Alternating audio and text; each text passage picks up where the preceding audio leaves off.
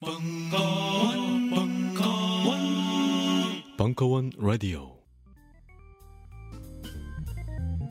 오늘 받자마자 한 봉 희석해서 애인 주고 한 봉 희석해서 제가 마셨는데 반 정도 마셨더니 속에서 불길이 올라오더라고요. 저는 눈 치유 목적으로 구입했습니다. 보름간 시음한 결과 눈이 상당히 좋아진 듯합니다. 몸 안에 정화 작용이 일어난다는 느낌 그리고 자율 신경계가 강화된다는 느낌을 받습니다. 숙취가 없어졌습니다. 그리고 아침마다 화장실 사용 시간이 훨씬 짧아졌습니다. 한 방에 쏙이라는 느낌? 이상은 평산네이처 아로니아진에 대한 딴지일보 회원분들의 후기였습니다. 평산 네이처 아로니아 진 40% 특별 할인 오직 딴지 마켓에서만 독점으로 진행됩니다. 딴지 마켓에서 가장 많이 팔린 초대박 히트 상품 최강의 가성비 나노 금칠 소리 초강력 효능의 플라즈마 치약과 함께 돌아왔습니다. 그냥 치약이 아닙니다. 시린이와 잇몸 질환에 탁월한 효능이 있는 나노 플라즈마 치약을 이번에도 역시 오직 딴지마켓에서만 은하계 최저가로 판매합니다. 그냥 은하계 최저가가 아닙니다. 판매가 대비 무려 75% 할인된 초특급 가격대로 상품 거기다 무료 배송까지 으아. 마치 야동과도 같은 충격적 가격 노출을 딴지마켓에서 지금 바로 확인하세요.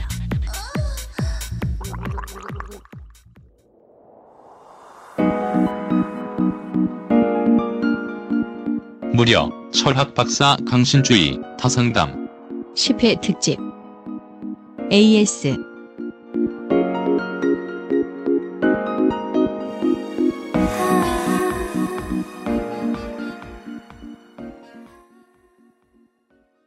드디어 유종의 미를 거둘 때가 왔어요.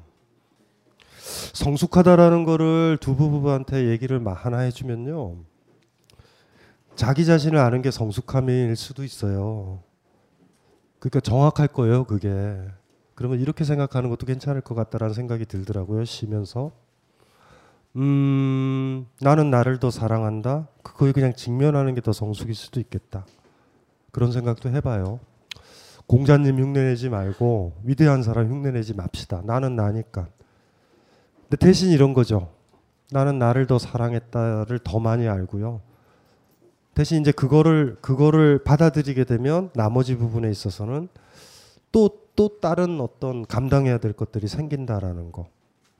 그런 생각들도 좀 들고요. 저는 걱정되는 거는 두 분이 그 아이 문제에 대해서 서로를 속일 수도 있을 것 같다라는 느낌이 불현듯 들고요. 그 갈등 요소 때문에 두 번째 아이 뭐 이런 문제들도 복잡하게 얽힐 것 같으니까 아직 두 분은 정리가 안 되신 것 같아요. 아이와 관련돼서는 더 서로 간에 대해서 성, 정직해야 될 것 같다. 그게 어떤 식이든지 간에 그랬으면 좋겠어요. 멋진 사람 흉내내지 맙시다. 이 세상에서 제일 바보가 난 멋진 사람이다라는 흉내예요. 근데 성숙한 사람들 제가 옛날에도 책에도 썼죠. 나는 쓰레기야라고 얘기하는 사람은 다 성숙하고요. 나는 성숙해 하는 사람들은 다 쓰레기더라고. 그러니까 나는 위대한 사람이야 이런 사람들이 다 보잘것 없고요. 나는 보잘것 없어. 그래가지고 자기를 있는 그대로 본 사람들은 되게 만나 보면 그 사람들이 위대해요.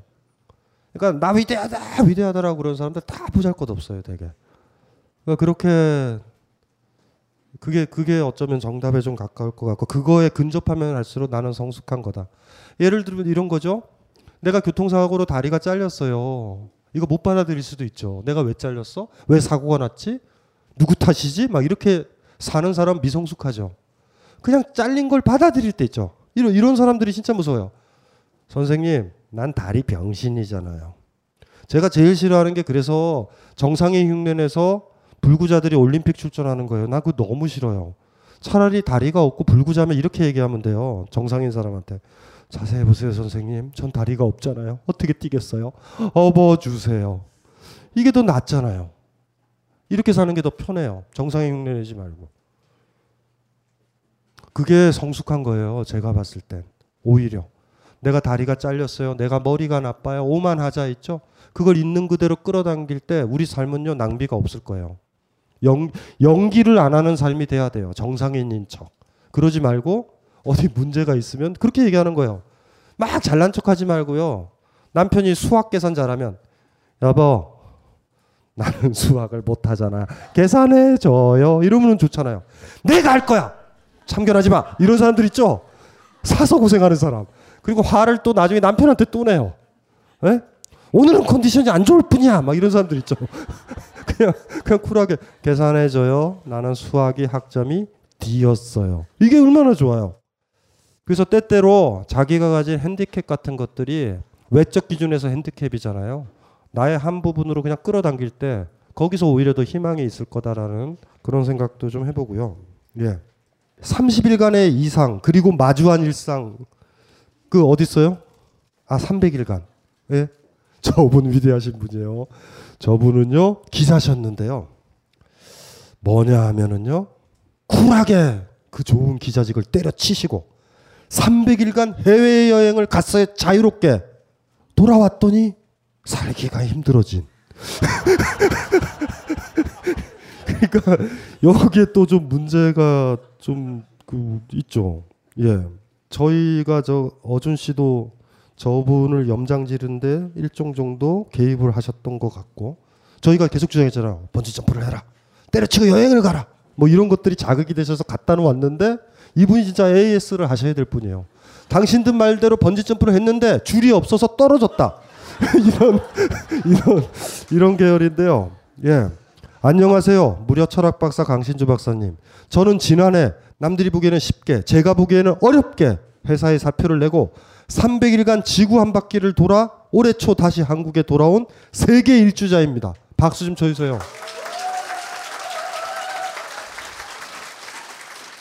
제 나이는 36살이고 현재 생활고를 이래저래 견디며 백수 생활을 좀 더 이어가려고 발부둥 치고 있습니다. 여기서 슬프죠. 대학 졸업 후 언론사에서 8년간 기자로 일하며 보고 느낀 한국 사회는 저에게 참으로 녹록치 않은 곳이었습니다. 일보다는 사내 권력 다툼에 에너지를 낭비하고 있는 현실, 허례허식, 그리고 아부와 아첨 등은 정말 진절머리 나더군요. 결국 일보다는 사람이 문제였어요. 저에게는 저널리즘과 현실의 간극도 참으로 크게 다가왔죠. 직장 생활의 연차가 올라갈수록 신문 방송학도로 마음속에 갖고 있던 사회정의감은 신기루처럼 사라졌고 일에 대한 투지와 열정도 사그라졌죠. 그러던 중 한 기수의 후배들이 입사했어요. 시험도 면접도 없이 말이죠. 낙하산도 아닌 스카이 다이빙표 후배들이었어요. 맥이 풀렸죠. 지금까지 그 흔한 백도 돈도 없이 인생을 스스로 개척해온 저에게는 기본 절차가 무시된 후배들은 상대적 박탈, 박탈감 이상이었던 것 같아요. 회사를 그만두고 세계 일주를 떠난다고 하니 주변에서는 철이 없다는 이야기부터 하더군요. 물론 기성세대 위주로요. 요즘은 건너뛰고요. 요즘은 대기업에서 빵빵하게 연봉을 받는 한 선배가 자주 저를 불러냅니다. 소주잔을 기울이며 저를 바라보는 선배의 눈에는 걱정과 애처로움이 섞여 있습니다. 이제 해외 여행을 갔다 오셔서 백수로 계시니까 이제 선배가 예.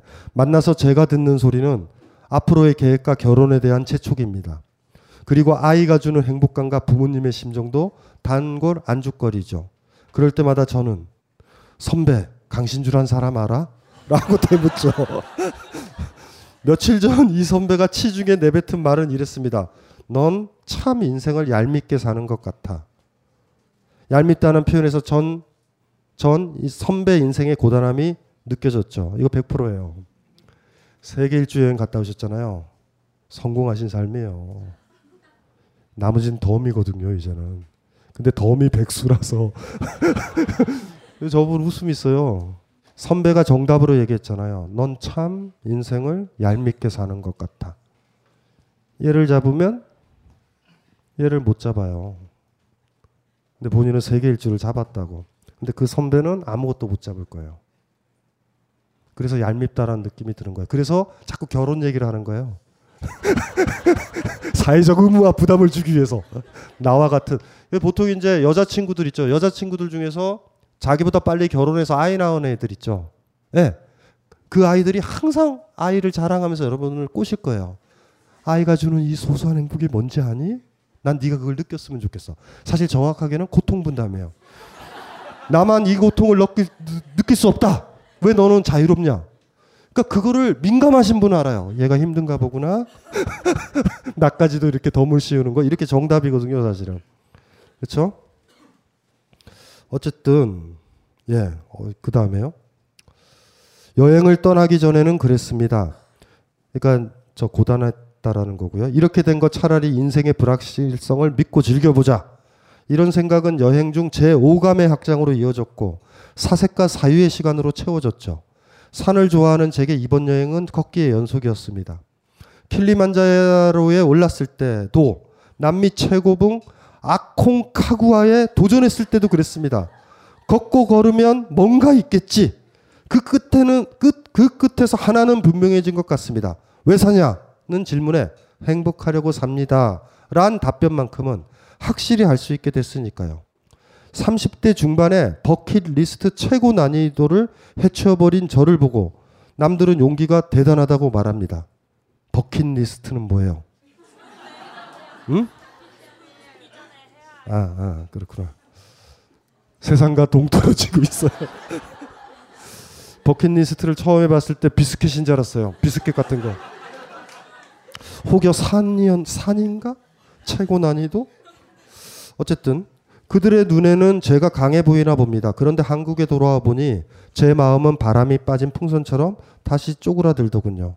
한없이 느려졌던 걸음도 다시 한국 스타일대로 종종 걸음이 됐고 인생의 불확실, 불확실성은 매일 조금씩 제목을 조겨오는 것, 조겨오는 것 같아요. 백수 생활도 이제는 조금씩 눈치가 보여요. 한국사에서 이렇게 사는 게 맞는가 하는 의구심이 커져요. 그렇다고 제가 주구장창 놀겠다는 건 아니에요. 잠시 여유롭게 여행에 대한 글도 써보고 싶고 그래요. 그런데 여행 뒤 그나마 갖고 있던 명예, 지위, 직장 등에 대한 욕심이 거의 사라져 버렸어요. 큰일 났다. 이거는 김호준 씨를 만나봐야 돼요. 이거는. 예? 이게 진짜 AS다, 그렇죠? 이러다 정말 조직생활 부적응자가 될 것 같다는 느낌이 들어요. 사실 회사를 다, 다시 다니는 상상을 하면 숨이 막혀오는 게 사실이기도 해요. 막연히 삶의 동력을 좀 상실한 것 같은 느낌도 있어요. 대학 졸업 후 돈을 벌지 않는 시간이 처음이라 막연히 불안감이 엄습하는 걸까요? 한마디로 갈팡질팡이네요. 혼란스럽고 두려운 나날들이 이어지고 있어요. 저 같은 사람은 이제 어떻게 살아야 하나요? 제발 그냥 노세요. 이런 대답은 하지 말아 주세요. 마지막에 또 겸손하게 감사합니다. 이렇게 예. 서른여섯의 나이다, 그렇죠? 제가 이제 마흔일곱인데 서른여섯의 나이, 그렇죠? 부럽다, 그렇죠? 너무 부러워요. 해탈을 하신 거예요. 어, 이게 좋은 거죠. 예. 음, 넘어갈게요. 그 열두 번째 상담인데요. 예. 그 이혼 그 후는 누구세요? 예? 예?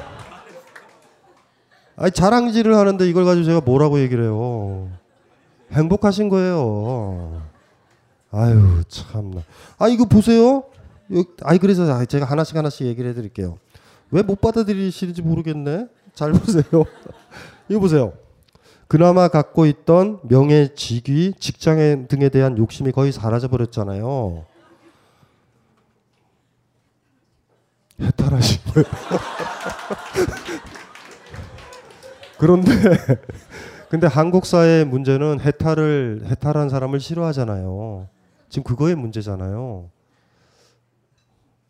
이, 이 욕심이 사라진 거를 어떻게 뭐죠 한영운도 아니고 꺼진 제가 다시 불, 불이 나는 것도 아니고 꺼져 버리신 거거든요. 어쩌면 남아 있는지도 몰라요. 완전히 사라지지 않은 건지도 몰라요. 무슨 말인지 알죠? 다시 한국으로 돌아오셨을 때 한국에 돌아오신 게 아니에요. 한국도 잠시 걸쳐가는 곳이에요, 이젠. 오래 머물지 마세요. 그 시작하신 거예요. 무슨 말인지 알죠? 그걸 받아들이셔야 돼요. 돌아오실 때는 없어요. 본인이 그렇게 300일을 사셨잖아요. 왜 300일의 그 교훈을 그렇게 부정하시려고 그래요, 쉽게. 지금 절대 못 돌아가요. 조, 다 아시잖아요. 조직 생활에 못 돌아 부적응자 되신 거예요. 불안감이 엄습하죠. 엄습하죠. 여행 다닐 때 불안감이 있지 않아요? 오늘 제대로 길을 들어섰나? 있었죠. 이제 그게 이제 일상사가 되신 거예요. 그러니까 여기를 남미 정도로 생각하세요. 편하게. 정착할 곳은 없어요. 그리고 그 여행의 자유로운 길에 그거에 동참할 수 있는 여자를 만날 수 있는 감수성은 생기신 거예요. 한 사람 정도 길을 같이 걸으면 조금 덜 외로울 거예요. 산에 산 좋아하셔서 알잖아요. 두 명만 산에 같이 가도 우린 죽지 않아요. 혼자 갔을 때 위험해요. 감기 몸살 걸릴 땐 너무나 힘들어. 물도 먹어야 되는데 물도 못 떠오고. 두 명만 있으면 충분하죠. 그 친구가 물 갖다 주고. 지금 본인이 필요한 건 혼자 노세, 그냥 노세요가 아니고 같이 놀 수 있는 사람을 만나면 좀 낮아요. 그걸 이해하고. 그리고 한국이라는 곳이 많은 여행지 중에 하나다라는 생각하고 사세요. 우리 같은 불쌍한 중생들은요 여기서 어떻게 살아보려고 그러는 거거든요. 그러니까 지금 이런 이런 질문을 하시면요 앞에 부부가 뭐가 되겠어요. 지금 막 진지한데. 그래서 제가 상담을 안 드리는 거예요. 그러니까 더 치열하게 욕심을 비우세요. 그리고 여기 뭐 글을 한번 써보시겠다라고 그러는데 요새 책이 잘 안 팔려요. 그러니까 이걸로 돈 벌 생각은 하지 마시고요. 근데 도움은 될 거예요 사람들한테 그 책을 쓰면 누구 누가 읽을지 모르겠다. 근데 그 책을 그 책을 출간을 하면 여자를 구할 수는 있어요. 그거에 마음에 드는 자기 속내를 좀 드러낸 거니까 잘하신 거예요. 그 선배가 부러워하잖아요. 잘 사신 거예요. 누구한테? 그 선배를 만나지 마세요. 그 선배는요 부러워하는 거고요. 서로 부러워할 거예요. 어쩌면 그 선배는 보면서 자기의 무거움들. 들레질한 철학자가 유목민적 삶이라는 걸 얘기했고 정착민의 삶 두 가지를 얘기했죠. 선배는 정착민으로 살아요. 여러분은 정착민이죠. 어디엔가 있고 어디로 나가면 그곳으로 돌아와야 되죠. 여행을 할 때 집을 다 팔고서 여행 가신 분 있어요? 저분처럼 퇴직금 다 날려 있어서 다 쓰고 오신 거거든요, 사실. 쿨하게. 안타까운 건 왜 한국에 돌아왔느냐라는 이런 조, 조심스러운 안타까움은 있어요. 아크쿤가 보면은 거기도 아가씨 괜찮은 아가씨들 있었을 텐데. 다시 돌아오신 거는 좀 문제가 있는 것 같아요. 여긴 출발지였지 도착지는 아니에요. 다시 가세요. 그리고 돌아다녀 보서 알죠? 우리 사, 한국 사회가 더럽게 삶의 강도가 세다라는 걸. 자본이나 권력이. 왜 여기로 돌아오셨어요? 누구 때문에? 훌훌 가실 수 있었었는데. 제가 바라는 건 그래요. 여기는 지금 본인한테는요 도착지 아니에요. 잠시 좀 돈을 좀 알바를 하셔서 버셔가지고 다시 짐을 챙기고 다시 이곳을 떠났으면 좋겠어요. 네. 저희는 어떻게 해요? 저희끼리 해볼게요. 그리고 사랑을 하세요. 그거를 공감할 수 있는. 산에서 많이 잡아서 혼자서 저도 여행을 많이 다녀봐서 알거든요. 한 사람은 필요해요. 서로 이해할 수 있는. 산에서 제일 힘든 거는요. 며칠이고도 자는데 나 아플 때가 와요. 그렇죠? 그럴 때 혼자 꿍꿍거리면 뭐 음식도 못 먹잖아요. 힘들어서. 그러면 치유가 너무 늦어지잖아요. 제가 단언컨대 그러잖아요. 세 명만 모이면 사람들은 살 수 있어요. 두 명, 세 명만 있어도. 지금 가장 중요한 건 사랑한 사람이 없죠. 사실은 그 300일 동안 뭐 했어요? 돌아다니면서. 솔직히 여자 사귀었었어요? 왜 그 여자랑 거기서 남미 있잖아요. 왜 오셨어요? 거기 거기 있었었는데. 아 참 잘못했다. 빨리 돈을 모아서요 여행기도 쓰시던지 간에 뭐 해서 쓰셔가지고 남미로 가세요. 그 사랑하는 여인이 거기 있는데. 그리고 남, 예? 아, 잠깐만.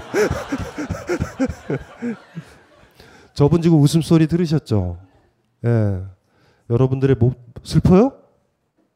제일 행복한 사람이에요. 여기서. 그래서 제가 상담을 제끼려고 그랬던 거예요. 무슨 소리예요? 그래서 일단은 뭐 괜찮아요. 일단은 가장 큰 문제는 그, 그 선배 그렇게 자주 만나지 말고 이분 멋있지 않아요? 이분 좋다고 생각. 저분이랑 같이 데이트를 하면요 여행기가 무궁무진해요. 재밌는 분이에요. 저분처럼 자유로운 사람. 그리고 여행 다녀본 사람은요 저렇게 다녀본 사람은 다 알거든요. 저분과 같이 가면 여러분을 굶어 죽게 하지 않아요. 스스로 조직 생활 안 하고 스스로 이렇게 개척했던 사람들이 타인과 같이 여행 가셨을 때 그 타인에 대한 배려는 인간으로 볼 수 할 수 있는 최고의 배려를 하실 분이에요. 직장 생활하는 사람 뭐 대기업에 다니는 사람은 뭐 신뢰하지 마세요. 저분은 신뢰할 수 있어요. 저분은요 한국 사회 경제가 붕괴를 되더라도 먹여 살려요. 우대하신 분이에요. 됐어요?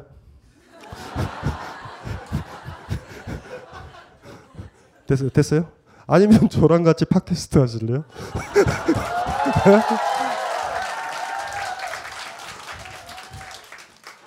행복하신 거예요. 저 얼굴에 해맑은 미소 다시 한번 일어나서 얼굴 좀 보여주세요. 거의 마의 삼존석불이에요 얼굴이. 일어나 보세요 빨리.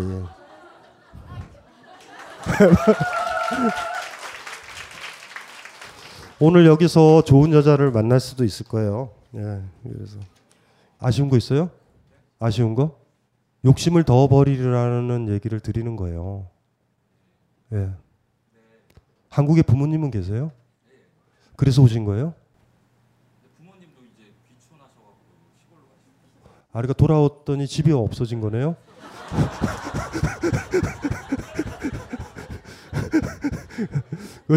우리 저 어준 씨가 있잖아요. 우리 어준 씨가 저기 저 뭐야? 저기 그 유명한 얘기 있잖아요. 그 어, 김어준 씨는요 부모님을 잘 만난 거예요.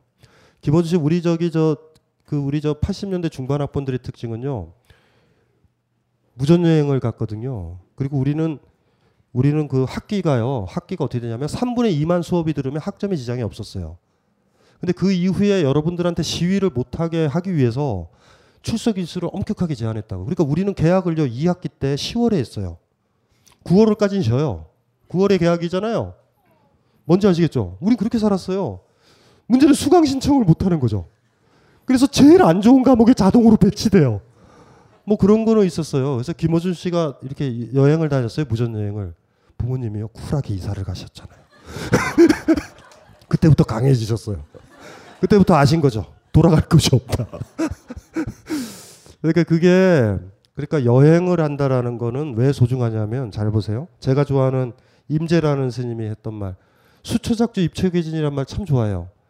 자기가 이르는 곳마다 주인이 되면 그쵸? 거기서 드러나는 것마다 다 주인이다. 이게 뭐냐면 남미에 가 있어도 내가 거기 가 있는 거예요. 집 걱정 안 하고 한국이 주인공이나 아버지가 주인공이 아니에요. 벙커에 지금 계시죠 여기. 여기서 주인공이세요? 주인공만 남아 있을 거예요 어쩌면. 근데 여기서 속으로 생각하시는 분이 있어요. 집에 가야 된다. 이러면 여기 있어도 강연을 못 듣죠.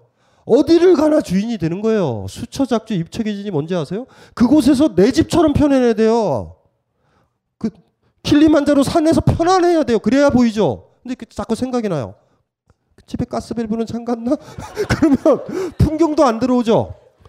수처작주 입체계진이 참 예쁘잖아요. 이르는 곳마다 주인이 되면 나한테 드러나는 모든 것들이 참되다라고. 여행의 묘미가 그거거든요. 왜 여행이 즐겁지 않냐면요. 항상 일정을 생각하죠. 돌아와야 될 거. 이거 여행 아니죠. 왜 갔냐 싶죠. 괜히.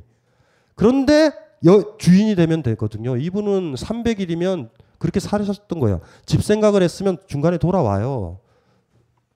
그러니까 그거를 배우신 거예요. 그거를 더 첨예하게 배우셔야 돼요. 한국 사회에서도 그냥 여기서 주인이 되셔도 돼요. 사실은 어디를 가든 간에 수처작주 입처계진이란 말을 머릿속에 넣어놨으면 좋겠어요.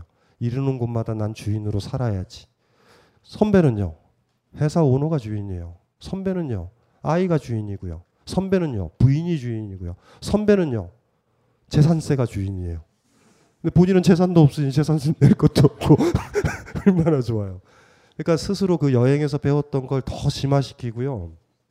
한국 사회에 적응하려고 하지 마시고요. 우리 여행할 때 하는 지론 몰라요? 텐트 어디다 쳐요? 좋은 데다 치잖아요. 왜 여기다 치려고 그래요? 여행 갈 수 있는 사람이. 그러니까 오히려 보면 잘못 생각하고 있고 타협 보려고 하는 그런 생각이 있으신 거예요. 좀더더 편안하게 생각하고요. 300일의 경험, 인생을 70살 산다면 거의 1년인데 여러분들이 못, 못 겪었던 걸 겪었던 분이에요. 그러니까 지금 심한 고민하다가 이분 고민이 확 왔을 때 당혹스러운 거죠. 네, 됐나요? 네, 고, 본인은요, 제가 정확하게 얘기할게요. 고민을 얘기하는 사람이 아니라 상담을 해줘야 돼요. 그리고 그, 그 저희처럼 얘기하는 거죠. 일단은 집을 팔고 떠나세요. 무슨 말인지 알죠? 예. 다이어트, 피부 미용, 변비 해소, 두피 관리. 이 밖에도 많은 효능이 있지만 짧은 광고에서 탄산수의 모든 효능을 일일이 다 열거하기는 어렵습니다. 결국 탄산수 제조기의 품질과 가격입니다. 주식회사 사이들은 한국식약청에 정식 인증된 탄산수 제조기 소다 스파클 정품을 오직 딴지 마켓에서만 충격적 최저가로 판매합니다. 강력한 성능, 압도적 최저가의 소다 스파클이 딴지스를 후원합니다.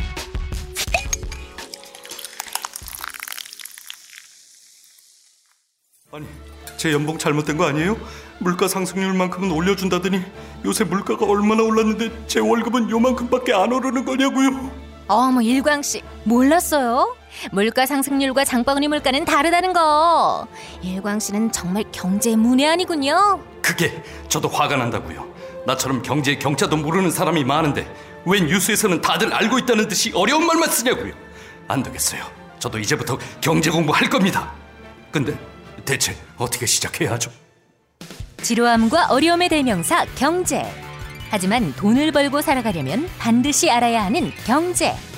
이런 사람들을 위한 경제 공부 입문서는 따로 있습니다. 톡톡 튀는 경제 해설로 국민 경제 교사가 된 곽혜선 소장이 초보자에게 꼭 필요한 지식만 골라서 최신 경제 이슈와 함께 제대로 알려드립니다. 단언컨대 경제 공부는 가장 완벽한 스펙입니다. 저는 경제 공부가 처음인데요. 도서출판 한빛비즈. 자, 즐거운 소식을 가르쳐 드릴게요. 마지막이에요. 이혼 그 후 강신주 박사님이라는 존재를 인지하게 된 기간이 이제 막 1개월 된 38살의 여인입니다. 저는 지금 몹시 화가 나 있습니다. 신경질이 나고 눈물도 날 것 같고 아무튼 막 그렇습니다. 지금 현재 직장 근무 중인 저는 이 화를 밖으로 표출도 못하고 점심시간 내내 팟 빵으로 벙커원 다시 듣기를 듣다가 박사님께 글을 보내기로 결심하고 격한 자판질을 하게 되었습니다. 팟빵은 뭐예요? 에? 팟캐스트 방송? 어, 어. 저는 2011년 9월에 결혼하고 2012년 1월에 예쁜 공주님을 출산하였으며 6월부터 이혼 소송을 시작. 2013년 7월 15일에 법적으로 완전한 이혼녀가 되었습니다. 2011년 9월에 결혼하셨고요. 2012년 1월에 결혼했으면 음. 아이가 빨리 태어난 거네요. 9월, 1월. 6월부터 이혼 소송을 시작하셨고요. 결혼 시작부터 그 또라이는 술을 마시면 감정 기복이 복불복으로 이루어졌으며 피해 망상, 처갓집 사람들이 자신을 무시하고 뒤에서 수군대며 자신의 돈을 탐하려는 계략을 꾸미고 있다는 등 이런 피해망상증과 기이한 행동, 돌아가신 생면부지의 둘째 친할머니를 꿈에서 만나 도움말을 받고 출생한 딸아이와 꿈에서 대화한다는 뭐 이런 기이한 행동을 하고요. 의처증까지 초초 ultra three combo 증세를 보이며 제게 폭언과 폭력을 일삼기 시작했습니다. 이 이야기는 여성의 전화, 그 기간을 통해 만난 상담사, 그리고 연결된 법률 구조공단의 접수원, 그리고 국선 변호사, 두 차례 변경된 판사님 두 분, 양육 상담사까지 여러 번 반복하여 이야기한 내용입니다. 신뢰하는 몇 명의 몇 명의 지인들과 가족들까지 합하면 지겹게 반복했는데도 자판을 두드리는 지금도 그 감정은 주체되지 않고 또 눈물을 불러오는군요. 1년여의 소송을 진행하는 동안 증거가 없는 이야기는 아무 소용이 없다는 것을 알게 되었고 거기에 그 또라이가 제출한 답변서 속에 저 그 사람이 이제 날조라한 거예요 자기 자신에 대해 빚쟁이의 꽃뱀이자 물란하고 성격이 개팍한 사람으로 이렇게 묘사를 했나 봐요. 그 제출한 답변서 속에 저란 사람의 묘사에 멘붕을 경험하고 제 담당 국선 변호사나 상담사나 판사님들에게 나는 그런 사람 아니라고 증명해내고 온갖 시험당하는 질문들과 태도를 견뎌 나가야 하는 것은 정말 미치고 팔짝 뛸 노릇이었습니다. 그래도 정신 차려야 한다고 스스로 뺨을 후려치며 아무도 내 일을 대신해 줄 수 없다는 것과 나는 이제 엄마인이 강해져야 한다는 생각으로 버텨냈습니다. 결국 이런 지옥 같은 가정 속에서 승소를 이뤄냈으나 나의 고통에 대한 대가를 산출하는 정확한 계산법은 없다는 것과 그 또라이의 정신적 문제가 검사로 드러났으나 상담을 권고하는 정도가 최선이라는 현실과 마주쳐야 했습니다. 딸마저 부정하던 또라이는 이제는 면접 교섭권을 가지고 꼬박꼬박 딸아이를 만나겠다고 합니다.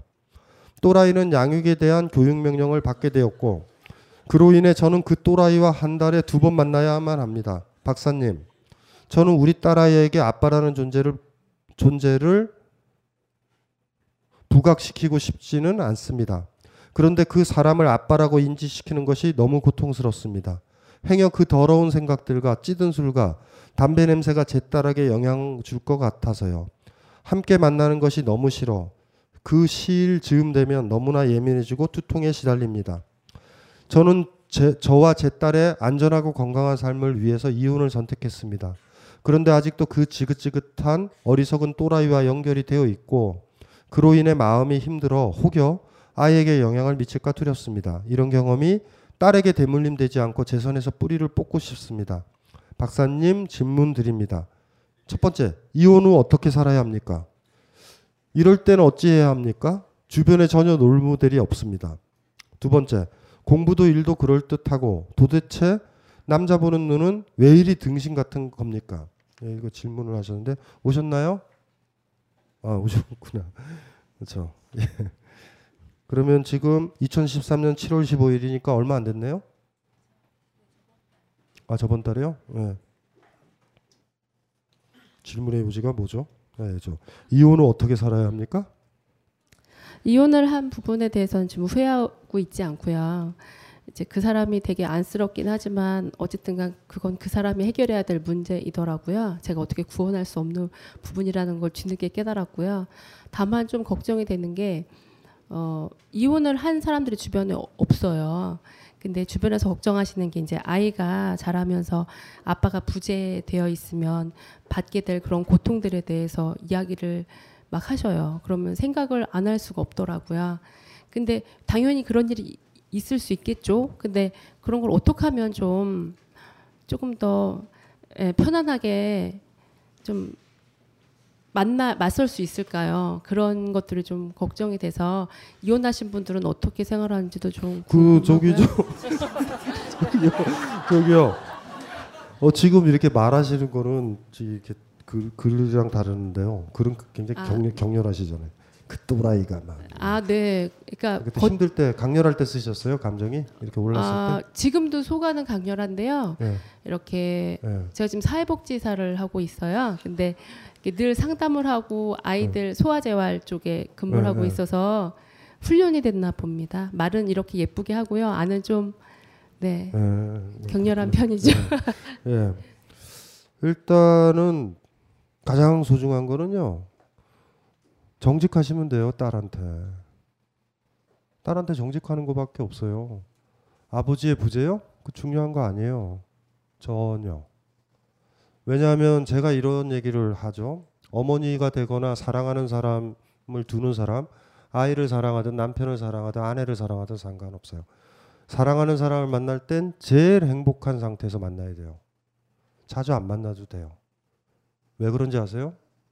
제일 행복할 때 만나면 아이가 어, 예를 들면 아버지가 출장을 갔거나 이렇다고 생각을 해보자고요. 아니면 아버지가 이 한 달 내내 야근을 해서 아이를 못 본다고 생각을 하자고요. 가장 만날 때 가장 예쁜 모습으로 행복한 모습으로 나를 봐서 행복한 모습으로 있는 거를 상대방한테 보여주면 그게 아이든 아내든 남편이든 상관없어요. 그럼 나머지 못 본 기간 동안에 절절하게 기다려요 그 사람을 보고 싶다고 보고 싶다고 그래요. 반면 나는 의무예요. 힘들어.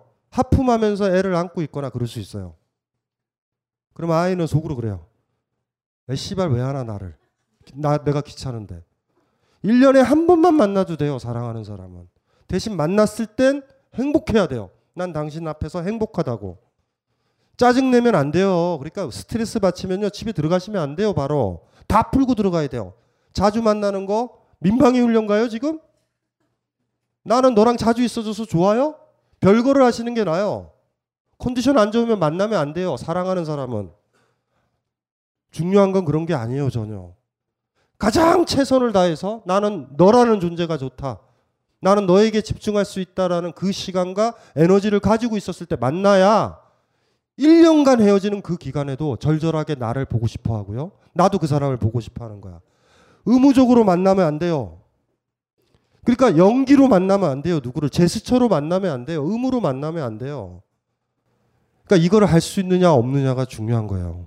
진짜 중요한 거는 어머니가 그렇죠. 연기하시지만 않으면 돼요. 그리고 얘기하면 돼요. 솔직하게 네 아빠는 이런 사람이었다라고 어느 정도 철들면. 그리고 아이가 나중에 그것도 할 거예요. 내가 일이 공부 못하는 건 결손 가정이라서 그런 것 같아요, 엄마.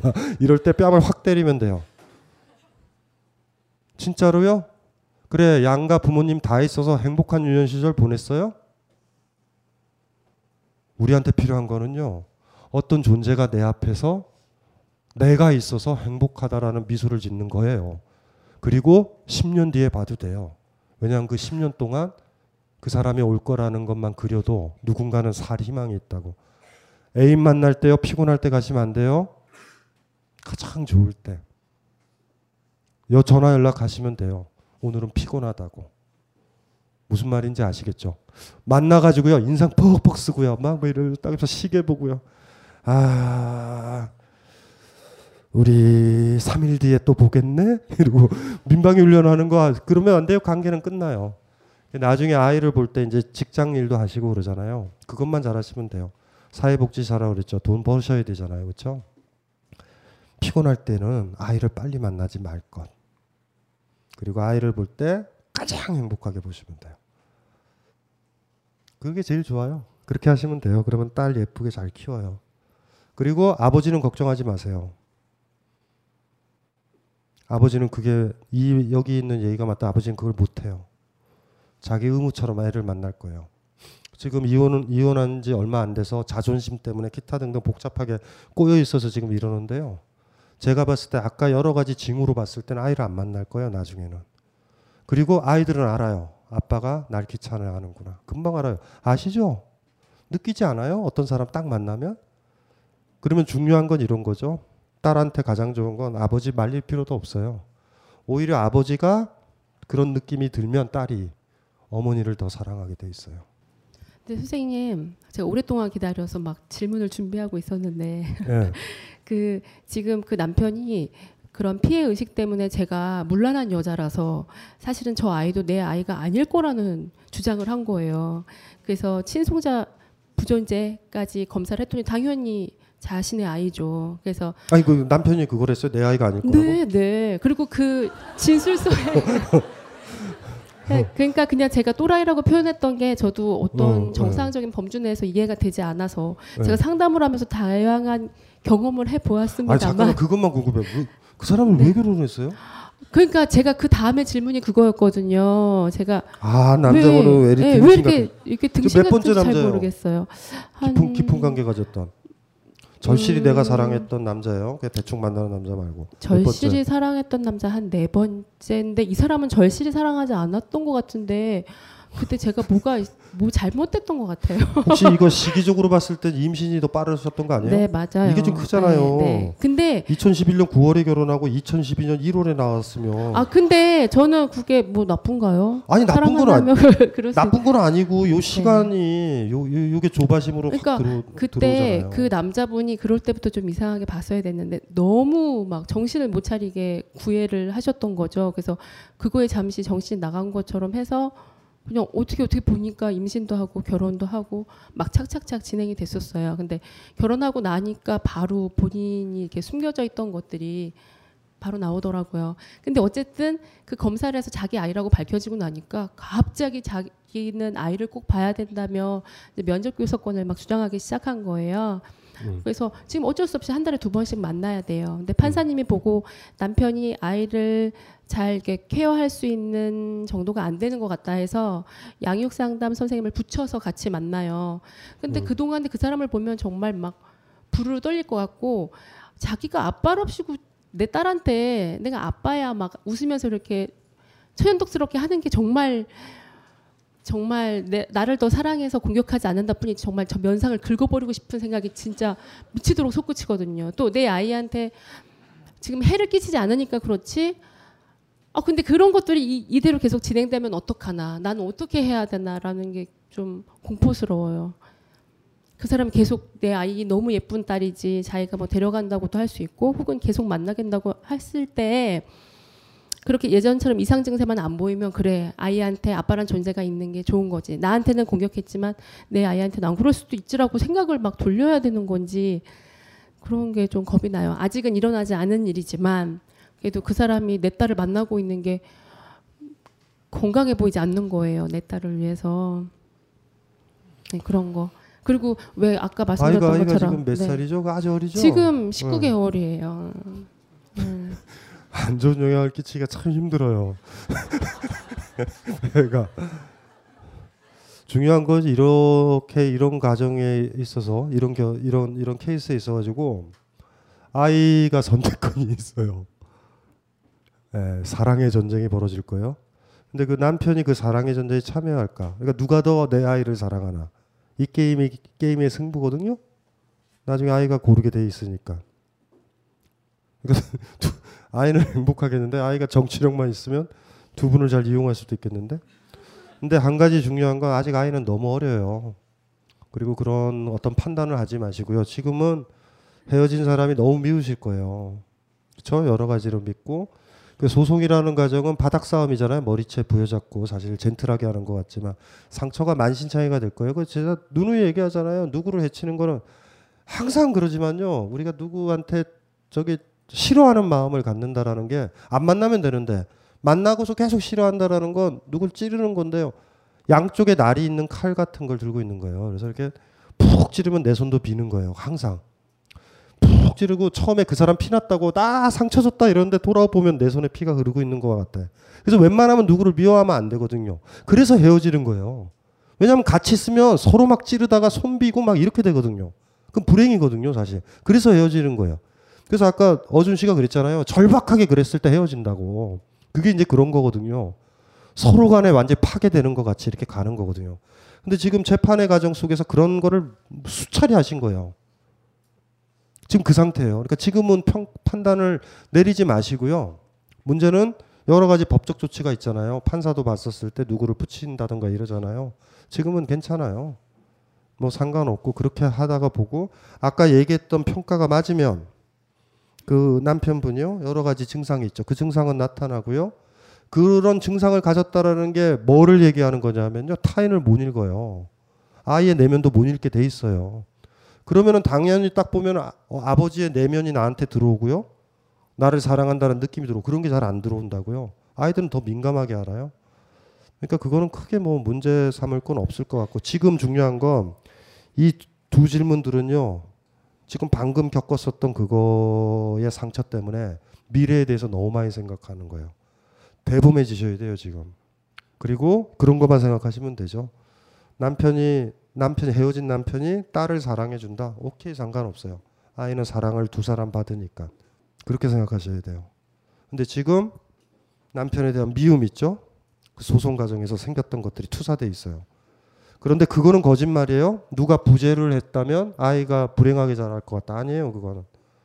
제가 얘기를 했잖아요, 누누이. 입양 가는 게 나요. 부모한테 폭력당하는 것보다. 그래서 흑인 흑인 집에 입양을 해서 그 어머니가 그 입양했던 어머니가 너무나 잘 사랑해주면 그 아이는 잘 자라요. 물론 그 아이가 상태가 안 좋고 되면 나 입양해서 상태가 안 좋아 핑계를 댈 거예요. 그 말에 또 혼동하시면 안 돼요. 그래서 그럴 때는 그냥 딸이 그렇게 커서 그런 얘기 할 거예요.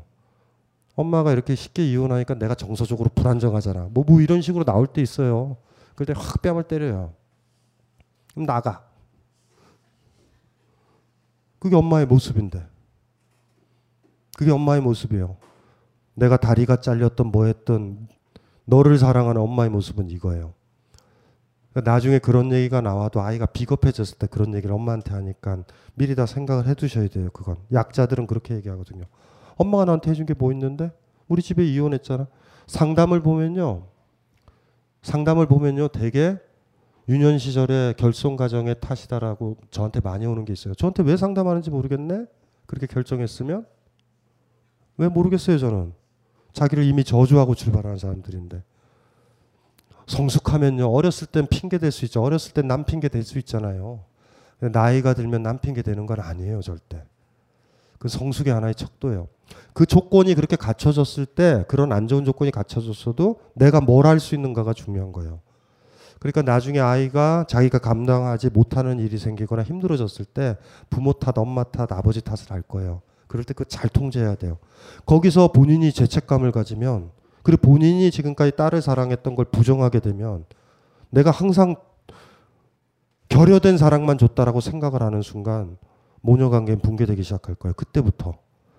그러니까 나머지는 크게 중요한 문제는 아니고 그때 위기가 올 거예요. 아까 우리 상담했던 내용들 보셨죠? 음. 내가 아픈 상처를 가지고 있다. 이거 굉장히 안 좋아요. 진짜 안 좋아요. 그건. 그건 자기가 약해질 때 나오고 그거에 대범해져야 되죠. 또 아이의 성숙도는 그거죠. 음, 그건 엄마의 인생이었으니까 뭐.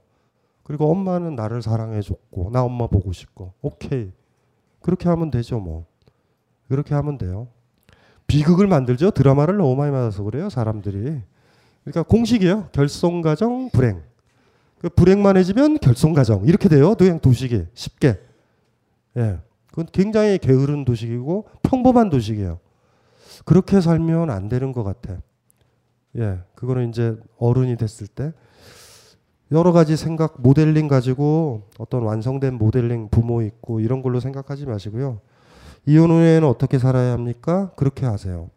자주 만날 필요 없고요. 오버하지도 마세요. 가장 너를 봤을 때 나는 제일 행복하다라는 걸 아이한테 계속 주는 것. 그래서 엄마가 사회복지사로 일해도 엄마를 그리워하는 아이요.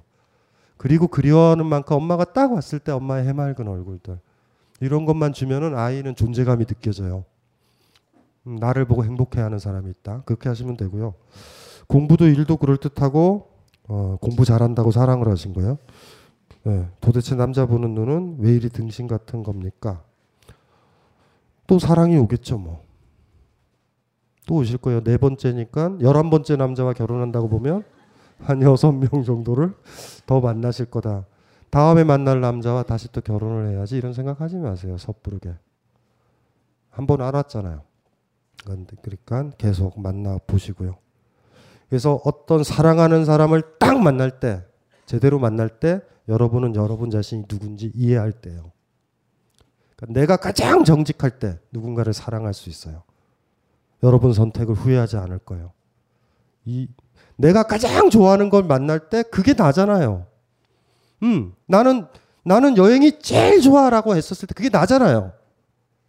그러니까 가장 좋아하는 사람을 만나거나 가장 좋아하는 걸 만날 때 나를 이해하는 거예요. 제가 예전에도 얘기했죠. 여러분 자신이 누구라고요? 여러분은 여러분이 좋아하는 걸로 리스트업만 작성하면 돼요. 작성해 보세요. 내가 제일 좋아하는 것. 내가 가장 행복해 하는 것. 리스트를 작성하고 순위를 매겨요. 1년에 한 번씩만 매기면 알아요. 내가 어떻게 변해가고 있다라는 것을. 아이들 만나가지고도 자식들 만나거나 친구들 만나서 list up을 작성해요. 오버하지 마세요. 여러분의 내면에 대해서. 여러분은 여러분이 좋아하는 거예요. 그래서 그 좋아하는 것이 일치되는 사람과 같이 있고 싶은 거예요. 가급적 많이 일치되는. list up을 작성해 보세요. 사랑한다라는 사람이랑. 10가지, 100가지 정도로 작성해서 그 사람 작성한 걸 보세요. 그러면 왜 내가 이 사람과 같이 있는 게 좋은지 알 거예요. 당연히 좋죠. 슈베르트를 들을 때 같이 좋아하면 이거 여행할 때 같이 좋아하면. 근데 그런 거를 잘 모르는 상태에서는 그냥 아까처럼 그렇게 돼요. 그러니까 동, 짐승처럼 돼요. 저 여자는 여자 성기가 있는 게 분명하다. 저 남자는 남자 성기가 있다. 요거밖에 안 나는다고. 그러니 깊이 있게 어떤 사람을 모르죠. 그래서 까먹지 말아야 될 게 사랑하는 걸 찾았을 때 제대로 사랑하는 걸 찾았을 때 놀라운 기적이 벌어져요. 내가 누구인지 알아요. 이렇게도 설명할 수 있겠죠. 나는 저 사람을 사랑하는 사람이에요. 나는 슈베르트를 좋아하는 사람이고요. 나는 춤추는 걸 좋아하는 사람이고요. 나는 여행 가는 걸 좋아하는 사람이에요. 그게 나예요. 무슨 말인지 아시겠죠? 그런데 스스로 이렇게 혼자 이렇게 생각해 보면 내가 누구일까 이렇게 참선해서 막 명상해서 막 내면을 찾죠. 아무 의미도 없어요. 우리가 한 사람 할 때 어떻게 하는지 아시죠? 그분이랑 같이 여행 다니고 찻집에 가고 음식 먹어보지 않아요? 이 여자가 뭐 먹는지 어떤 걸 좋아하는지. 근데 나랑 너무나 상반되는 음식을 먹으면 그 사람과 오래 있을 수 없어요. 정치적 입장도 다를 수도 있고. 그러니까 까먹지 말자고요. 제가 그래서 농담 삼아 그러죠. 한 사람의 영혼은 어디에서 나와요? 행동에서. 그 사람이 어디를 가고자 하는지, 그 사람이 뭐를 잡으려고 하는지, 그 사람이 어떤 거에 젓가락이 가는지를 보세요. 그러면 알고요. 그 사람을 아껴주는 건 뭐예요? 그 사람이 젓가락이 가는 그 음식을 사주는 거예요. 그리고 더 좋은 건 뭐예요? 그 음식이 나도 좋아하는 거예요. 그런 것들의 요소들이 많으면 많을수록 두 사람의 관계는 공고해지죠. 많이. 그래서 사랑하는 걸 발견한다라는 건 사람이 아니어도 돼요. 나를 알아가는 과정 같은 거예요. 사랑하는 건 내가 원하는 것들이잖아요. 나는 누구라고요? 내가 원하는 것들의 리스트업을 작성하시면 되고요. 내가 변한다라는 건 뭔지 아시죠? 10년 지나서 만들어 놓은 여러분의 리스트는 많이 다를 거예요. 대신 어떤 커플이요 서로 관계가 멀어진 건 그렇게 달라지는 걸 서로 모르고요. 그 달라진 모습이 너무나 현격하게 멀어져 있을 때예요. 이럴 때는 어떻게 하겠어요? 그러니까 리, 리스트를 매년 작성해서요. 밤마다 12월 24일 날 이 크리스마스 때 작성해서 음, 3년 뒤면 헤어질 것 같네. 슬슬 방향이 통계적으로 이렇게 얘기해도 돼요. 그 정답이에요. 나중에 돼서 우리는 어떻게 이렇게 된 거지? 아주 헛소리 하지 마시고요. 어떤 사람 이해하기 제일 좋은 방법이에요. 교수님 주변 사람들. 그 사람이 뭘 원하는지만 리스트업을 작성하면 알아요. 아이들을 알려면요. 아이들 내면 보지 마세요. 아이들의 일기를 들여다본다고 아이들의 내면을 몰라요. 그 뻥이거든요, 되게. 오늘 엄마가 아파서 마음이 많이 아팠다. 뻥이에요. 엄마가 보는지 알거든요. 그럴 때 아이가 하는 것들을 보세요. 뭐를 하고, 뭐를 하고, 뭐를 하고. 이제 그런 거를 보면 알거든요. 근데 그건 행동으로 드러나요. 영혼이 깊은 곳에 있어서 내가 어찌해야 내 마음과 내 영혼을 당신한테 보여줄지 모르겠어. 있으면 심장을 잘라서라도 가슴팍을 열어서라도 보여주고 싶어. 이렇게 얘기하는 애들은 다 사기꾼이에요. 사랑한다는 말 백마디 들을 필요 없어요. 내 짐을 들어주나만 보면 알아. 근데 그렇게 꼭 얘기 안 들어주는 애들은 이 짐 들어주는 걸로 내 사랑이 증명될까? 이럴 때 여러분은 그냥 얘기하면 돼요. 음. 그게 일치되는 거예요. 어떻게 걸어가고 뭐를 잡고 이런 걸로. 그래서 나중에 앞으로 이렇게 저 누구랑 관계를 맺거나 그럴 때요. 예의주시해서 그 사람과 시간을 많이 보내는 것밖에 없죠. 이 사람이 뭘 좋아하는지. 그리고 나랑 부정, 나랑 안 맞는 거 있죠. 그 요소를 간과하시면 안 돼요. 성적인, 성적인 욕구에 동해 가지고요. 그 요소들 있죠. 이 정도는 퉁칠 수 있어. 뭔지 아시죠? 걔 남편은 새누리당을 좋아하고, 그러니까 남편은 보수적이고요. 나는 진보적이잖아. 뭔 상관이에요? 오늘 중요한 거 오늘 모텔에 가야 되는데. 이러면 끝나요, 관계가. 그게 민감하게 작용을 할 거예요. 그러니까 이제 그런 요소들을 좀 봤을 때 있죠. 그랬을 때 되면 더 진지하게 누군가를 누군가를 더 아껴줄 수 있고 그리고 사람이 변한다는 게 뭔지 아시겠죠? 예의주시하셔야 돼요. 그건 내 스스로도 변하니까 오만하게 생각하지 마세요. 그 내가 좋아하는 리스트업이 현격하게 변하면요 기억이 거기까지밖에 안 나요. 여러분들 언제까지 기억나세요? 잘 안 나죠. 어떤 뭐 중학교 때까지 나나? 근데 한두 가지 요소로 나죠, 되게. 근데 왜냐하면 국민학교 때랑 여러분이 욕망하는 게 확 변해버렸거든요. 천천히 변해요. 올해 10가지 중에 내년에 되면 9가지는 유지하는데 순위 달라지고 한 개가 들어오고 이런 식인데 10년만 지나면요. 확 변해요. 그러니까 또 어떤 사람이 매력적이기도 하죠. 그러니까 사람의 영혼은 행동에서 나오니까 예, 그것만 좀 잘 알면 되고요. 이런 의문 가져보신 적 있나요? 왜 숫자 0은 아무것도 아닌 것을 의미할까? 왜 고대 여신들은 다 사라지고 하느님은 아버지로만 불리는 걸까? 도서출판 글과 생각이 펴낸 그들만의 역사 히즈스토리가 인류 문화를 5천 년간 지배하면서 왜곡했던 것들이 저자 닉 테일러의 명쾌하고 유쾌한 문장을 통해 적나라하게 드러납니다. 인류의 반쪽만이 세상의 중심이 되어 나머지 반쪽을 주눅들게 했던 불균형의 역사. 도서출판 글과 생각의 히즈스토리가 이제 나머지 반쪽에 대해 이야기합니다. 우리가 진리라고 믿어왔던 것들이 정말 진리일까? 자 이제 마무리를 드디어 해야 될 때가 왔어요. AS는 실패했어요. 그렇죠? 예. 아까 AS 되셨어요, 어준 씨가? 별로 안 됐죠? 그렇죠? 어준 씨가 막 던져요 요새. 그러니까 이게 소송을 당하다 보니까 옛날엔 괜찮았는데. 그 어쨌든지 간에 이게 갈수록 우리 그 다상담이 고민들이 세져요. 세지고 있다라는 거 저한테 부담인데 처음에 시작했을 때 1년 전에는요. 참 가벼웠어요. 장난삼아 툭툭 던져요. 그러니까 입질하듯이. 뭐 이 정도면은 네가 떠들 수 있겠니? 내가 하나 던져볼게. 이러다가 갈수록 이렇게 세진다라는 느낌 드시죠? 계속 들어줬던 분들은 변호사니까 이게 부담감이 좀 다가오는데 그러니까 이 두 부부도 그렇죠. 참 힘들어요. 그, 그 영양갱은 계속 들고 계시는군. 그런데 오늘 이렇게 까서 얘기했었던 것들 있죠.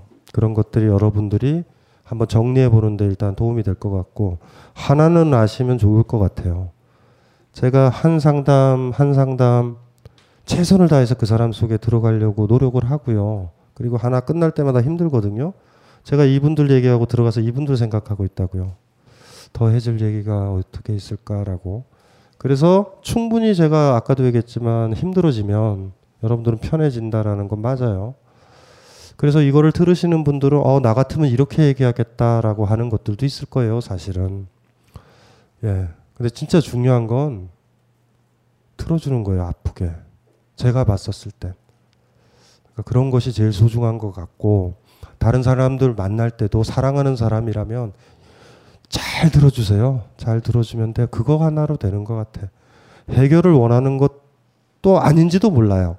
그래서 이제 몇몇 상담하시는 분들 그랬잖아요. 그냥 이걸 얘기하는 걸로 좋다고. 그리고 그거를 가볍게 여기지 않는 사람들이 있어서 아까 몇몇 얘기해서 여기 계신 분들도 그렇고 저분도 그렇고요. 자기 얘기를 해주잖아요. 이건 굉장히 소중한 사실 경험이거든요. 예, 그런 경험들이 좋은 것 같고요. 그래요. 예. 고생들 하셨고요. 여러분들도 같이 극락 가실 거예요. 예. 왜냐하면 우리가 이렇게 많이 그 들어줬다라는 거, 이거에 무게감이 있는 거죠. 옛날 사람들이 그런 얘기 많이 해요. 하소연할 곳이 있다. 하소연할 데가 없으면 사람은 자살하고 죽거든요, 사실. 그러니까 이 공간이 하소연하는 공간이니까 뭐 그렇게 많은 사람들 하소연 들어주셔서 고맙고, 예. 예, 또 한마디 오늘은 이렇게 마이크를 잡으려는 사람들이 많죠? 어, 이걸로 하세요. 아, 저 오늘 처음 왔는데요. 한번 뵙고 싶었는데 이렇게 찾아오게 될지 몰랐는데 오늘은 제가 일주일간 집을 나갔다가 얼굴도 안 봤는데 이걸 듣겠다고 달려온 아들을 잡으러 왔습니다 오늘.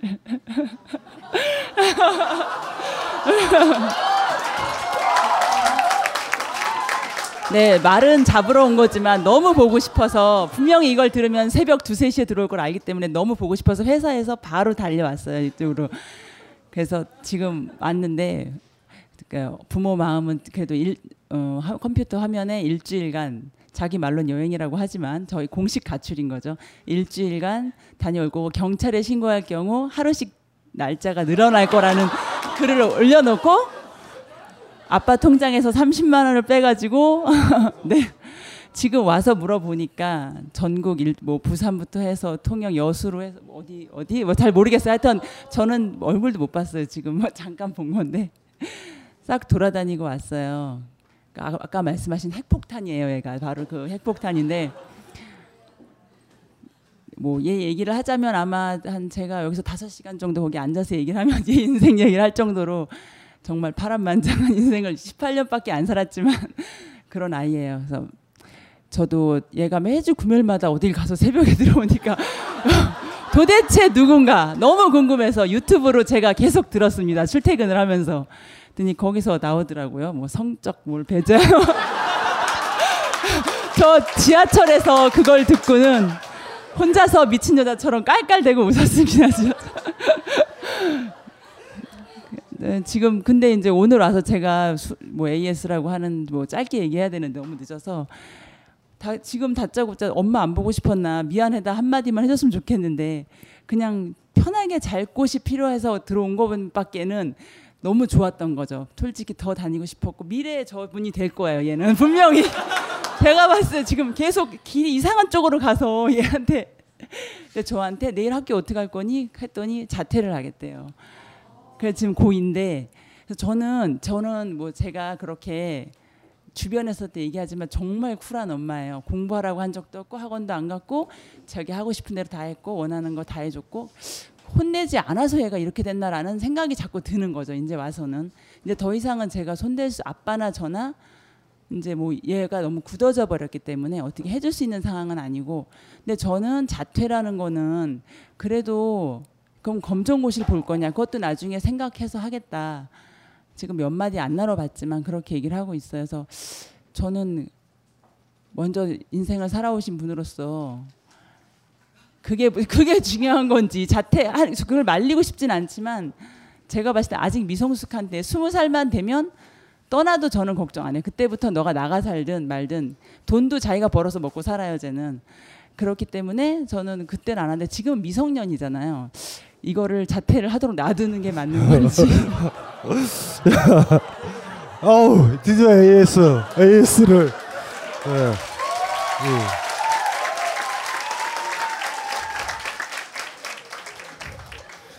아, 야 너는 진짜 국민적 스타 되겠다. 성적인 거를 더 위대한 거는요. 어머님이 왔으면 정상적이면 튀어야 되거든요. 근데 여기에 앉아 있어요. 어, 예. 그 저기 아버님 돈 30만 원을 가지고 나온 거예요. 예. 예. 혼자서 살 수 있어? 혼자서 살 수 있어? 살 수 있냐고. 어? 살 수 있어? 예. 그이 세상에서 부모님이 용돈 주고 집 주고 이러잖아요. 그럼 말 잘 들어야 돼요. 누가 뭘 해주면 잘해줘야 되거든요. 30만 원은 왜 가지고 나갔어? 그 누구 돈이야? 그 제일 나쁜 인간이요. 그런 인간이에요. 부모가 돈을 주면요, 부모 말 잘 들어야 돼요. 대신 부모가 안 해주면 나와야 돼요. 당연한 거예요. 어른은 그렇게 해요. 아이들은요, 부모가 해주는 나쁜 거를 싫어하고요. 좋은 것만 선택한다고. 30만 원을 왜 가져나왔어?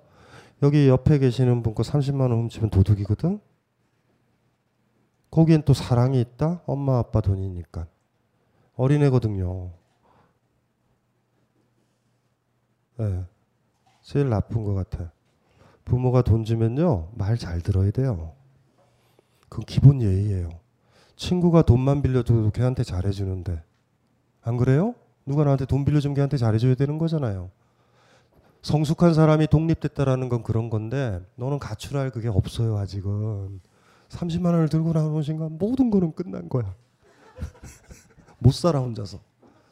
그럴 때는 입 닥치고 오늘 어머니 손잡고 들어가서 들어가서 나중에 혼자 충분히 살 자신 있을 때 어머님 돈, 아버님 돈 한 푼도 안 받고 그럴 때는 쿨하게 놔도 돼.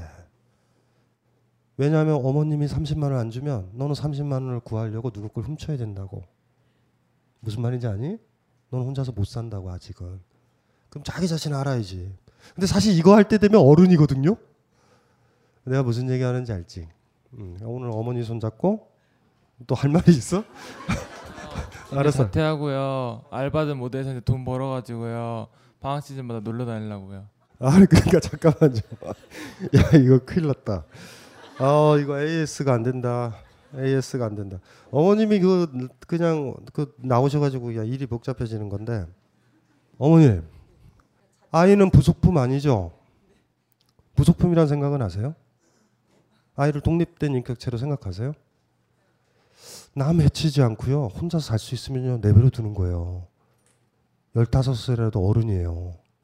근데 만약에 이 아이가 중학교 때부터 그렇게 살아왔다면 다 큰 거예요.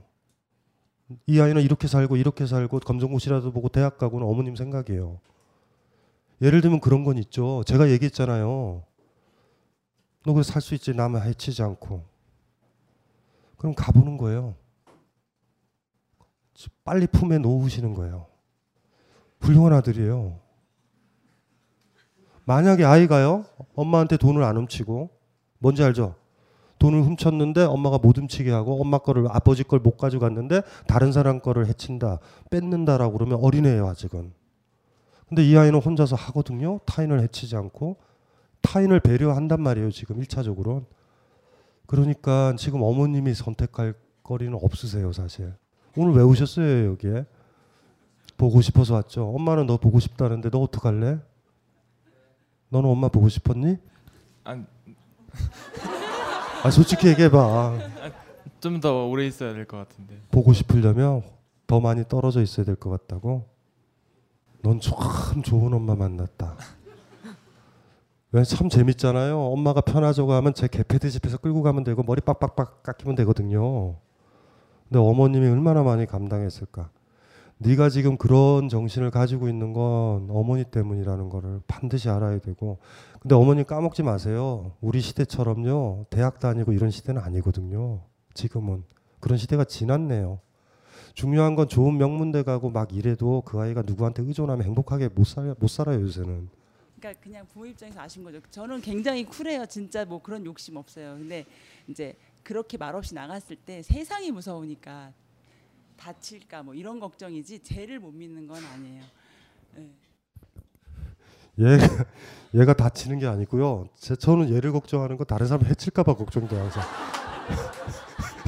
얘는 얘는 제가 하나만 얘기할게요. 어떤 사람이 잘 살았다라는 건 뭐냐면요. 그놈을 만났는데요. 딱 보니까 교수예요 직업이. 내지는 국정원 직원이거나 대통령으로 보이거나 CEO로 보이거나 목사로 보이면 못 산 거예요. 근데 이 아이를 딱 보면은요. 가출을 했다는 가 느낌이 없어요. 이 아이는요. 그건 뭘 얘기하시는지 아세요? 이 어른이 된 거예요. 그리고 대학에 대해서 제가 얘기를 할게요. 대학을 졸업하는 거는요. 이종 면허를 취득하신 거예요. 근데 면허를 땄다 그래서 운전을 하는 건 아니에요. 면허가 없어도 운전을 해요. 대신 힘들어요, 좀. 왜냐하면 준법 운전을 해야 돼요. 경찰한테 잡히면 무면허로 걸려. 그건 김호준이가 그랬어요. 무면허 운전을 수, 수십 년간 했다가 갑자기 면허를 따면서 법을 어기기 시작해요. 뭔지 알죠? 옛날에는 딱 선에 섰었대요. 그 저한테 얘기를 했던. 그러면은 다음에 석사 과정이 뭐냐 그러면은 일종이에요. 일종. 일종. 박사는 뭘까요? 중장비. 면허가 올라가는데 그 면허를 땄다 그래서 훌륭한 건 아니에요. 그걸 할 수 있는 건 아니에요. 대신 그걸 안 하면 불편한 거예요. 그래서 예를 들면은 그 과정을 거쳤다고 해가지고 아이가 똑똑하다 그랬죠. 근데 제가 제가 받은 철학자의 느낌을 믿으셔야 돼요. 이 아이가 여기서 매번 하고 뭐 성적인 거 배제하고 뭐 이렇게 있었을 때 저는 이 아이가요 가출을 했거나 뭐를 했거나라는 느낌이 없었어요. 지금도 그래요. 지금도 도망간 아이가 앉아 있다는 느낌은 그, 그, 그닥 들진 않아요. 어머님은요 스스로 확신하면 돼요. 다른 아이들과 비교해서 애가 좀 특이해 보이지만 제가 수처작주라고 그랬죠. 일어나봐. 돌아봐요. 이 아이가 가출한 아이의 얼굴인가요? 아니죠. 그러니까 이 아이가 당당하게 얘기하잖아요. 이 여러분들이요. 이 아이가 어떻게 살든지 간에 좋다다. 예, 네, 그래 안고 내가 하나만 약속 받을게요. 네가 더럽게 힘들고 다리도 아프고 스스로 움직이지 못하고 그럴 때 어머님한테 연락할 수 있니? 아니야. 네가 힘들고 아프고 몸 거동하기도 힘들어 알바도 하고 이래서 네가 나와서 사는데 그럴 때 어머니 아버지한테 연락할 수 있니? 그래 것 같아. 연락할 수 있니? 연락이요? 응. 엄마 나 아파라고. 혼자 살 때. 할것 같은. 어? 할 것 같은데. 모르겠. 그걸 하게 되면 되는데. 어머니가 원하는 건 딱 하나일 텐데. 어머니가 필요할 때 네가 연락만 할 수 있으면 네가 바깥에 있어도 되거든. 지금 상태로. 음. 근데 네가 자존심을 부리느라고 내가 나왔으니까 내 자존심이 있지 이러면 너도 힘들고 어머니도 나중에 아프고. 연락할 수 있냐? 네. 그럼 지금 해결 방법이 애한테 카드를 주는 건가? 근데 일단은 내가 딱 들어본 바에 여러 가지 느낌에는 아직 나올 때는 아니다. 엄마를 이용하지도 못하는 사람은 바보거든. 어머니는 고등학교만 졸업했으면 좋겠다 그러는데. 근데 학교가 재미가 없어요. 제일 재밌는 건 뭐니? 그때 여행 갔더니 그게 제일 재밌던데. 여행 갔을 때. 너, 너 나랑 같이 팟캐스트 할래? 어? 야. 어쨌든지요 하나만 얘기를 하면 이 아이는 고등학교 2학년 정도의 그, 그 정, 정신적인 수준은 아니에요. 어머님도 대단하시고 자식도 대단하다. 어머님을 보니까요 아들이 보여요. 두 분이 똑같아요. 특이하신 분들이야. 그냥 다른 다른 가족에 맞히지 마셨으면 좋겠어요. 나는 네가 했었을 때 하나만 약속하면 되는데 똥꼬집 안 부렸으면 좋겠다. 어머님 세상은 좀 많이 다르거든요. 고등학교 욕심 버리지 마, 그 저기 가지지 마세요. 아이가 여기까지라고 스스로 생각하는데 뭐. 그럼 어쨌든 일주일 만에 여기서 상봉하신 거죠? 오늘은 어떻게 하실 까요? 끝나고 두 분? 오늘은 집 오늘은 집 오늘은 집에 갈 거니? 집에 가죠. 네. 오늘은 가는 날이니? 아, 들렸다 왔어요. 돈 찾으러 가는 날이야? 그래 오늘은 가서 꼭 껴안고 자고요. 다 컸네요, 애가. 애가 다 큰 것 같아요. 제가 봤었을 땐. 애가 결여 의식이 없고 뭐 어떻게 대튕기는 거나 이런 게 없거든요. 제가 사람들 참 많이 만나잖아요. 근데 어떻게 사람을 아이를 딱 봤었을 때 저는 이 아이가 그러니까 공부를 잘하거나 못하거나 불량기가 있거나 뭐 있거나 이게 티가 나면 사실 별거 아니에요. 허당들이에요, 되게. 외적인 거에 영향을 받는다라는 건데 이 아이는 옛날부터 제가 왜 성적인 걸 배제하는 아이다라고 농담을 잘했냐면 그렇게 농담을 해도요 애가 안 흔들려요 음, 음 이러고 있어요 아니 굉장히 성숙한 인격이에요 사실은 그러니까 자기 생각이 있는 것 같고 아직 묘사하는 방법도 모르고 이러는 거니까 오늘은 오늘은 이것저것 생각하지 말고요 그냥 아이 데리고 꼭 껴안고 그리고 나는 이, 나는 네가 딱 그거 하나만 했으면 좋겠어.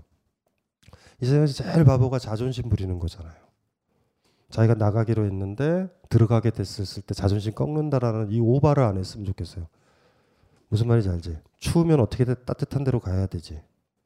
게릴라 아니? 게릴라? 게릴라. 게릴라는 적의 무기를 가지고 싸우고 적의 음식을 먹고 어? 피곤 피곤하면 저 적의 병원에 들어가 있고 이게 성숙한 거예요. 똥꼬집 부리는 애들 있죠. 막 자존심 가지고 너는 그게 없을 것 같으니까 힘들면 집에 들어가서 쉬고 힘, 원기를 회복하거나 돈을 좀 받으셔서 나오셔요. 니코스 카잔차키스처럼 살아도 돼요. 니코스 카잔차키스는 힘들면요 고향에 있는 집에 갔거든요. 그런데 부모님은 아무 터치를 안 했어요. 아이한테 그냥 마치 3년 만에 들어온 아이인데 우유 주고 빵 줘요. 그럼 아이 계속 잠만 자요. 피곤하니까. 아버지는 이렇게 밀 농사하고요. 그 카잔차키스가 3, 4일 지나서 괜찮아서 또 가요. 가면은 그냥 아버지는 농사 짓고 봐요. 이런 역할이요. 그래서 어머님이요.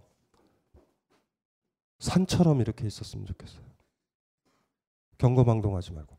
산불 났다고 산이 움직이면 그쵸? 왜 산에 새들이 모여 다는지 알아요? 새들이 시끄럽다고 산이 도망가지 않죠. 산불 났다고 산이 없어지지 않죠. 멧돼지가 왔다고 땅 파헤친다고 산이 가지 않죠. 어머님이 필요한 건 아이가 크게 되려면요. 언젠가 지쳐서 돌아올 수 있는 그런 산처럼 있으시면 돼요. 어머님의 역할은 지금 그건 것 같고 아이가 나가서 시로 들어올 때가 있을 거예요. 그때 잔소리하지 말기. 그래서 가장 편안한 사람으로 그냥 남아 있어 주는 것. 그랬으면 걱정하지 마세요. 예, 여기 저 벙커에 왔었던 사람들, 여기 와 있었던 사람들이 상태가 안 좋은 사람이 아니라 정직한 사람들이고요. 아이를 잘 키우셨어요. 제가 봤었을 때. 잘 키우신 거예요. 예, 잘 키우신 거예요. 어머니가요, 나 아니면 아이들이 죽게 가르치는 거 못 가르치는 거예요. 나 없어도 아이가 살 수 있을 것 같으면 교육은 끝난 거거든요. 근데 그 아이의 살아감이 내 생각과는 다를 수는 있어요. 교육이 거의 끝나 마무리되는 거예요. 그러니까 마지막 욕심은 있으시죠. 고등학교만 졸업했으면 좋겠다. 사실 그 욕심이 뭐가 있는지 아세요? 대학 가야 되니까가 있어요. 또 대학도 안 갈 건데 고등학교를 왜 가요? 졸업을 검정고시에 대한 마지막 소박한 욕심 부모님이 피력할 땐 대학이 목적이고 조금만 더 땡기면 대학원 들어가고 유학 가요. 그 마지막 욕심 또 가지고 계시잖아요. 저은 아이를 잘 키우신 거예요. 어, 저 어머니 고맙죠. 지금 오늘 상담했던 분들 중에 어머니가 아버지가 저 어머니 같았다면 저 어머니 같았었어야 됐다고요. 사실은 좋은 분이고요. 오늘 저 모자가 간만에 남녀가 껴안고 자기로 했다 그러니까 박수 좀 한번 쳐주시고요. 네. 어, 어쨌든 오늘의 수학 AS 비슷하게 했고 우리 성적인 걸 배제하는 아이의 비범함이 어디서 왔는지 알아냈어요. 어머니가 네, 어머니께서 이렇게 오시고 어 대단하시다. 저희 어머님 같았으면 제가 여기 앉아 있으면 저를 개패듯이 패가지고 질질 끌어서 가지고 갔을 거예요. 때리고. 예. 어제도 고생들 많으셨고요. 예. 끝까지 진짜로 예 고생들 많이 하셨어요. 이제 가세요. 다 끝났어요.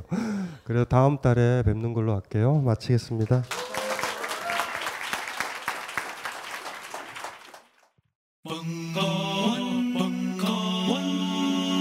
벙커원,